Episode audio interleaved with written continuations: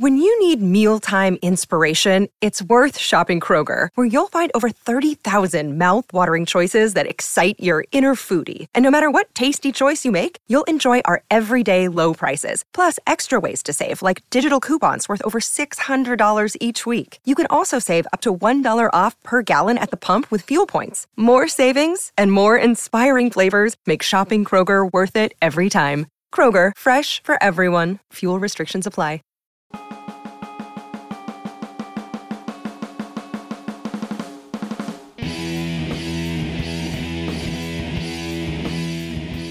Welcome to Three Hands, a special three part podcast miniseries hosted by me, Blake Howard from One Heat Minute, where I sat down with filmmaker, writer Gregor Jordan, who, while doing press for his latest release, Dirt Music, coming to Australian cinemas on October 8th, sat down with me for a longer discussion about the films that defined his career.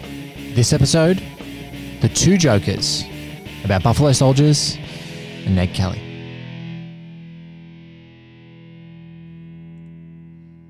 In Roger Ebert's review, dated August 8, 2003, he writes Buffalo Soldiers is a black comedy about larceny, theft, drug dealing, adultery, and cheerful dereliction of duty amongst US Army's troops stationed in Germany in 1989. He continues, this strain of irreverent army misbehavior runs in various forms, from Catch 22 to Apocalypse Now to MASH to Beetle Bailey, and in happier times, the movie might have opened without controversy. But it premiered three days before 9 11 at the 2001 Toronto International Film Festival. And Variety's critic Todd McCarthy wrote a day or two later, all of a sudden, this looks like the wrong film at the wrong time. That is exactly the question that continues to hover around Gregor Jordan's next effort, Buffalo Soldiers, starring Joaquin Phoenix, Ed Harris, and Anna Paquin. But it's not the first question that I wanted to ask Gregor. I had to know how does someone go from directing a crime film set in Australia, so unapologetic about its Australiana, go to a scathing story about the nasty symptoms of the ongoing American war machine? Well, you know, look, I grew up on military bases. My father was actually a pilot in the Air Force. Really? Um, yeah, so that so that world of the military is something that I was always very fascinated by. It was sort of, I guess, part of my life, and and you know, my father actually um, fought in Vietnam as well. So so I grew up hearing stories about war and about conflict, and and and I guess I was always, you know, interested in it um, intellectually. It's not, you know, like I never wanted to be involved with the military, but I was always interested with it as a concept. And those, you know, uh, those movies made about Vietnam, like Platoon and um, and Apocalypse Now and Full Metal Jacket and The Deer Hunter, you know, were were very influential films to me. Um, yeah. You know, because I guess you know, look, you, you know, when you're talking about drama, you're talking about conflict, and you know, in a way, you know, war is the ultimate conflict, isn't it? And you know, but the the the script, uh, well, you know, the book sort of came to me um, just via my agent in Los Angeles, um, and um, there was a there was a very early script that I read that was sort of, I guess, um, very very different to what the movie ended up being. But you know, put it this way, I read the book, and I just suddenly thought this could be really great. This, you know, and, and I kind of saw it as well. I kind of, well, I guess it was a bit of a eureka moment where I went, okay, I know how to do this. So I sort of talked to the producer, who was a German guy who was based in the UK, and said, let me have a crack at doing a, write, a rewrite of this. Um, and so I just went and did my own version. Yeah, so I just had a crack at writing it, and you know, and then went through a process of you know getting it right, and and I just sort of you know um, did you know it went well, and I, I I guess I came up with a script that you know seemed to really speak to people, and suddenly got a whole lot of attention. Um, and, and and you know which was great and and it it was I guess, about something I thought was very interesting. You know, there was this great quote that started the book, which is, um, you know, when there is by Nietzsche, which is when there is peace, the warlike man attacks himself. Yes. And I can remember my mother talking about meeting, you know, people on these, you know, these military people, um, and and you know, and I guess there was this idea that war is hell and war is this terrible thing that you want to avoid at all costs. But you know, no one ever really talks about the idea that war. Um, you know, that there's a lot of people out there that like war and want it. Yeah. And you know, and if there's no war, they're bored out of their brains and try to create one. So um, you know, that was something. You know, I thought that was a, a a subject and a message that I hadn't necessarily seen before, and I thought was a really interesting thing to explore. And so, you know, when the script got out there, it sort of so- somehow seemed quite fresh as, you know, as something that was, you know, worth looking at. Three things I love about Germany by Mercedes Benz no speed limit on the Autobahn, and a black market for anything I can get my hands on. War is hell, but peace, peace is boring. Whatever you want, I can get it for you. Have you heard anything about those two trucks going missing? What truck, sir? It's all brand new. You can retire on this. I agree 100%. Everything was perfect. Until I started dating the sergeant's daughter. You seriously out with me just to tick off my dad? No, I, He's not someone you want to tick off. uh, lock and load, take up a good firing position. Ship 400,000 trained killers over to some foreign land, you better give them war, otherwise. We squash the pedo. Well, it's sort of, it's actually like a gangster movie, you know, in a, it, it's, it's sort of, you know, the same genre in a weird way, you know, but it's just that all the gangsters happen to be soldiers. Yes. My father's no different than any other powerful man. Any man who's responsible for other people. Like a senator or a president. You know how naive you sound? Why? Senators and presidents don't have men killed. Who's being naive, Kay? It, it was actually shot on a uh, on an army base in West Germany. Um, Wow. Well, well um, The actual you know, setting. The actual setting. Yeah. So um, and and also a nuke base in uh, as well. And um, the, the reason we were able to shoot there is because both had been abandoned. Um, so so what happened is the Americans, you know, had these gigantic bases everywhere, um, and then, you know, when they sort of, you know, at the end of the Cold War, they pulled out um, and started decreasing their presence there. I mean, you know, they had they had um, half a million troops there. So a lot of these bases then just, you know, became abandoned and sat there empty.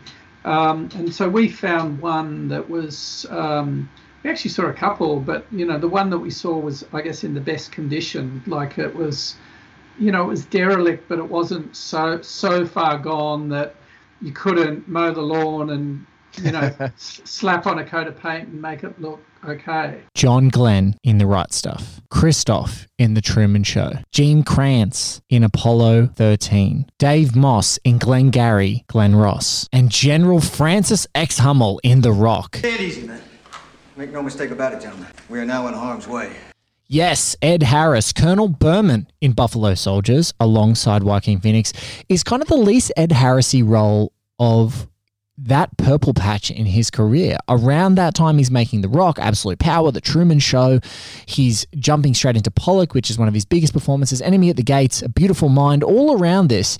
But this bumbling Colonel Berman is so endearing. And I had to talk to Gregor Jordan about how Ed Harris came to be in this role and really how he didn't jump straight into the Scott Glenn role. the story with Ed was quite it was quite serendipitous in a weird way because you know I guess when people read the script they looked at the role of the sergeant you know that Scott Glenn played as okay that's you know after the after Joaquin's role that's the next role to cast. So I guess that's the sort of the the next you know he's the bad guy. So you know that's the one to cast next. And and you know we were sort of um, looking at Ed Harris you know and I'd always been a huge fan of his work.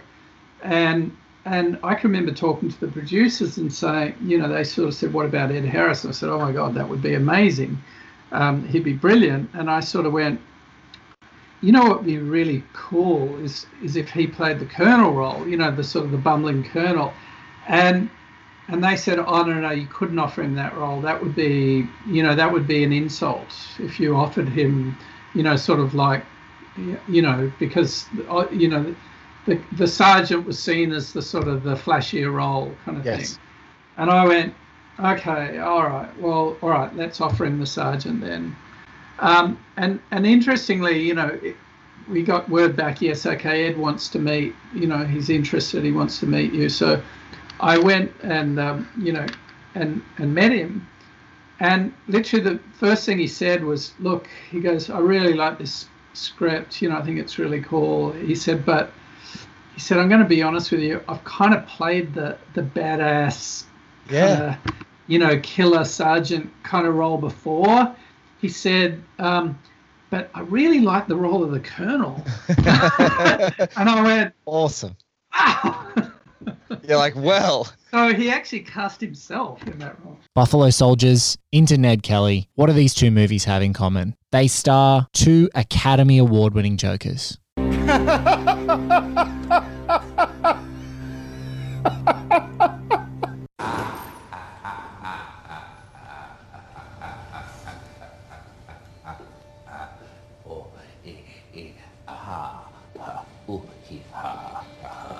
I thought my jokes were bad.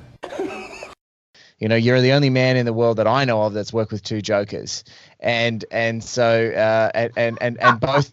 And both Academy Award winning Jokers, nonetheless. So, and you and you had them at this time of their career when they're when they are just uh, stars on the rise. Yeah, well, look, I guess I, again I'm lucky. I mean, it, it was an interesting process with Joaquin because our casting director, um, Laura Rosenthal, she sort of she actually mentioned him first, and I didn't have a great reference on his work because Gladiator hadn't come out at this point. Yeah. Um, I I mean, I'd just seen him in To Die For, and obviously I knew uh, all about River Phoenix, but you know, I thought, oh, well, you know, he's really great in To Die For, but you know, he just seems like a fucking, you know, gutter rat kind of thing. Like, Yes. like, is he able to do anything else? And, Yeah. and she was going, oh my god, yes, this guy is, he's the real deal, seriously. And I remember we sort of inquired um, as to his availability, and and I and I think it was because he had Gladiator coming out that his agents were very protective and wanted to try and just put him into big blockbusters. Yes. And so we got sort of really palmed off and just said, no, no, no, he's not available. He's doing this, this, this, and this, and um, you know, and sorry. So we sort of, you know, went through the rounds and we spoke to a bunch of other actors and couldn't find the right person. And then it, it sort of turns out that Joaquin had this agent that represented all the kids in his family, including um, but she'd sort of been repping him since he was a kid, and someone from that agency happened to read the script and said, "Oh my God, you know, Joaquin would love to do, you know, why don't you offer it to a Joaquin?" And we were said, "Well, we were told, you know, we were we told kind to of went. fuck We, we kind of We- went to him first. we were told to fuck off, and um, and and so they then sent it to him, and and it turns as it turns out, he was sort of couldn't find anything he wanted to do, and he finally read the script and went, oh my god, this is you know, I love it. Yes. So you know, so we sort of, I guess, found each other in the end. Um, but what what, what I found really interesting about him um, is that as a person, he's really, really funny. yes. Um, like he's hilarious, um, and and he's got a really sort of he's got a really great de- self-deprecating sense of humor as well. Like he's very he's a very sort of humble guy. You know, he's not he's not an egomaniac at all. You know, Yeah. um, but he's very funny and um, and so you know, and I, and I think he's very funny in the movie as well. He is Um, funny.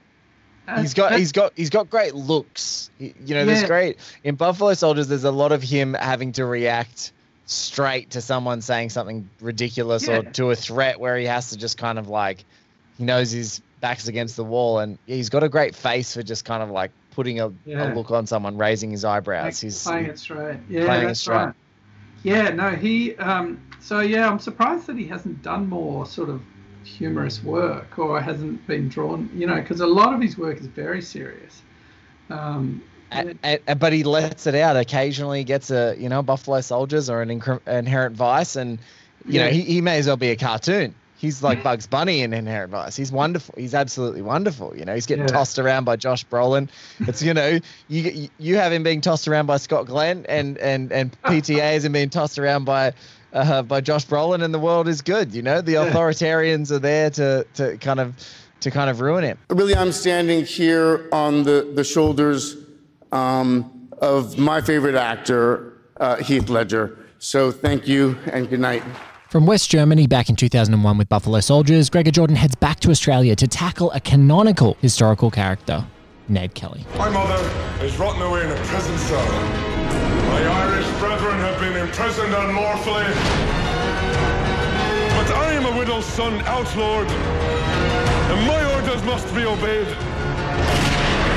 Now, he has made two movies where protagonists have, let's just call it a complicated relationship with criminality, but this is an Australian figure that carries a lot of mythical baggage. Arguably, one of the first films ever made in the entire world is a Ned Kelly story. We've also had Mick Jagger, This is how they shall remember me. My mother that reared me, my family, my friends. Not broken, not bedraggled, not condemned. No prisoners! We've had satires like Abe Forsyth's Down Under that skewer Ned Kelly's place in our culture. Doesn't it, Kelly? Ned wouldn't stand for all these lebo cocks bringing their grease here from other countries. Ned was Irish. And even as recent as 2019, we've had the punk rock revisionist, True History of the Kelly Gang. Would you die for your mommy? Tell the truth. You're a dancing monkey. Go on, do it. A man cannot outrun his destiny. But let's go back to circa 2002, 2003, where Heath Ledger's star power may have been the only thing that greenlit this movie. Well, it actually came via Tim White, who was the producer, or one of the producers of Two Hands, but he was the guy who I sort of developed the whole script of Two Hands with. Yes. Um, he'd been working with Working Title um, and had set up sort of an Australian arm of Working Title, and, and they were sort of looking for projects to do. And, and the script of Ned Kelly um, came to them, and Tim, you know, sent it to me. So it just sort of, I'd never really thought at all about doing a film about Ned Kelly, but I read the script and just thought it was, you know, really interesting. It was a really interesting take. I mean, it was. Um, was sort of a fascinating process because the writer um, John McDonagh, who'd, who'd adapted Robert Drewe's book, had written this sort of very beautiful poetic piece that was very kind of lyrical and you know a, a little bit like a Terrence Malick film. John Michael McDonagh, in case you don't recognize the name, is the director of Calvary, War on Everyone, The Guard, an absolutely incredible filmmaker in his own right. But his Malick vision didn't come to be. Look, John got very upset with me because you know the the what happened in, in the making of it um, was that you know to make you know to essentially make a period and that you know road movie is what it is um, you know with with lots of extras on horses and gun battles and period towns and bank robberies and all this kind of stuff you know you need a bit of money to be Yeah. able to do it well um, and you know and all all the extras all in period costumes and you know and you know it, it, it required a bit of a budget. And so when we sort of budgeted the film you know we realized we didn't have enough money. And you know and then this huge pressure came on us from the studio to sort of you know i guess homogenize the film and to pump up the love story and to you know, they even wanted Heath to not have a beard. You know, they wanted him clean shaven. And he basically said he'd walk off the movie if he had to be clean shaven. So there became this, you know, the whole beard issue became a war zone. Um, and, you know, and as a result, John's script that was very sort of lyrical and Malick and dreamlike kind of became a lot more conventional through the process but also you know some of the bigger set pieces had to be toned right down as well um, just because we couldn't afford to shoot them. So um, so you know i sort of have a sense of regret um, you know not I, I think the movie turned out well but it didn't turn out as well as what it could have. Um, and like i say john got really pissed off um, because he sort of you know, blame me for watering down his vision, so to speak, or um, even though, it, um, you know, I was under enormous pressure from Universal Studios to make it much more like a traditional Western. And, you know, and I think, like I say, I think the movie turned out well, but, you know, in the end, I think it sort of, um, you know, had, had some of those lyrical, magical, um, you know, poetic elements to it, and, you know, and had sort of some of the big, broad, epic Western elements to it, but you know, was sort of maybe not one or the other. in terms of who that person Ned is, you know, in in Australian culture, and yeah. I mean, you know, he's a polarizing figure even now. You know, if you talk yeah. to people in the police or in the legal fraternity, they go, he's a scumbag cop killer. You know, if you talk to bikies or tradies, they go, he's a, you know, he's a working class hero. Um, so, you know, and, and I guess we sort of portrayed him as the latter. You know, he's a guy who, you know, he's a guy whose family was picked on by the authorities and, you know, and fought back and, um, you know, and then was sort of um, killed for it. You know, he's a Christ-like figure. Mm. Um, but you know, on the other side, um, you know, I think there's also a way of telling that story where he's actually a total psychopath who um, just was unwilling to ever be um, law abiding and, you know, when push came to shove, had no problem killing cops. Um, yeah, it's, uh, I, and and I think that that's what makes him probably fascinating for people to keep revisiting because you can just get you can have your take on it, right? Like I think that right now in 2020 with some of the you know, police brutality that's happening around the world. You know, a, a, a working class hero gets bullied by police and fights back. Um, you know, I think they probably want you to have a Django Unchained ending and just, you know, there's no at the Glenrowan, there's no death that he just, you know, mows everyone down like RoboCop is probably what they'd be asking for you right now. Y'all gonna be together with Calvin in the by and by.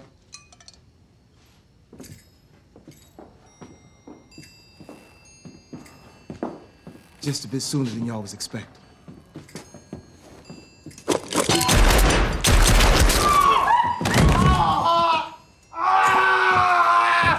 Billy Crash. Now, where were we? Oh, that's right. Last time I seen you, you had your hands on my...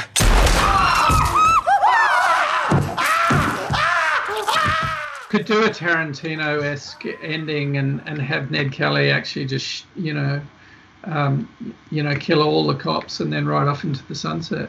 But would Gregor Jordan ever make another western? Here's what he had to say. To try and make to try and make a period film, you know, of that kind of scale is very is very difficult. Yes. Um, and you know, and unless you're dealing, you know, unless you're making something with sort of pretty overtly commercial elements to it, um, it's going to be very hard to pull together the budget to do it well. Yeah. Um, you know, and that's like you know, as I said earlier, that's where we struggled from day one with trying to make that film. Is you know, is just to have the right amount of money to do it properly. I mean, you know, it's not like a, you know a modern film where you can just go and stand on any street corner and turn the camera on and the cars that are just driving down the street will just be all right you know with this you've yeah. literally got to build a whole town you know yeah. if you if you want a town you've got to build it um, or you know or find a town you know that looks old enough where you can cover the whole street you know clear it of cars cover the whole street in dirt you know remove all the signage um, and you know, and have green screens at both ends of the street. You know what I mean? So, so eh, you know, just any simple thing becomes expensive when you're trying to, you know, when you're trying to do period in that kind of way. I mean, just you know, trying to shoot in any direction with, with no trace of the 20th, 21st century in it. You know, everywhere you look, there's power lines, or there's you know, aeroplanes with vapor trails, or there's um, you know, there's you know, there's um, wire fences or there's, you know, there's bitumen roads. You know, it's just very, very hard, you know, to find a way to shoot those kinds of films.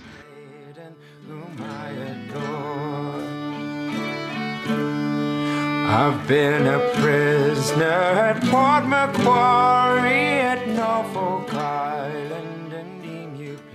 On the final installment of Three Hands, Gregor Jordan and I discuss his latest film, Dirt Music, out now in Australian cinemas. This has been a One Heat Minute limited series production.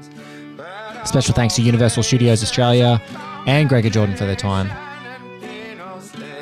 We'll see you in the final episode of the limited series tomorrow.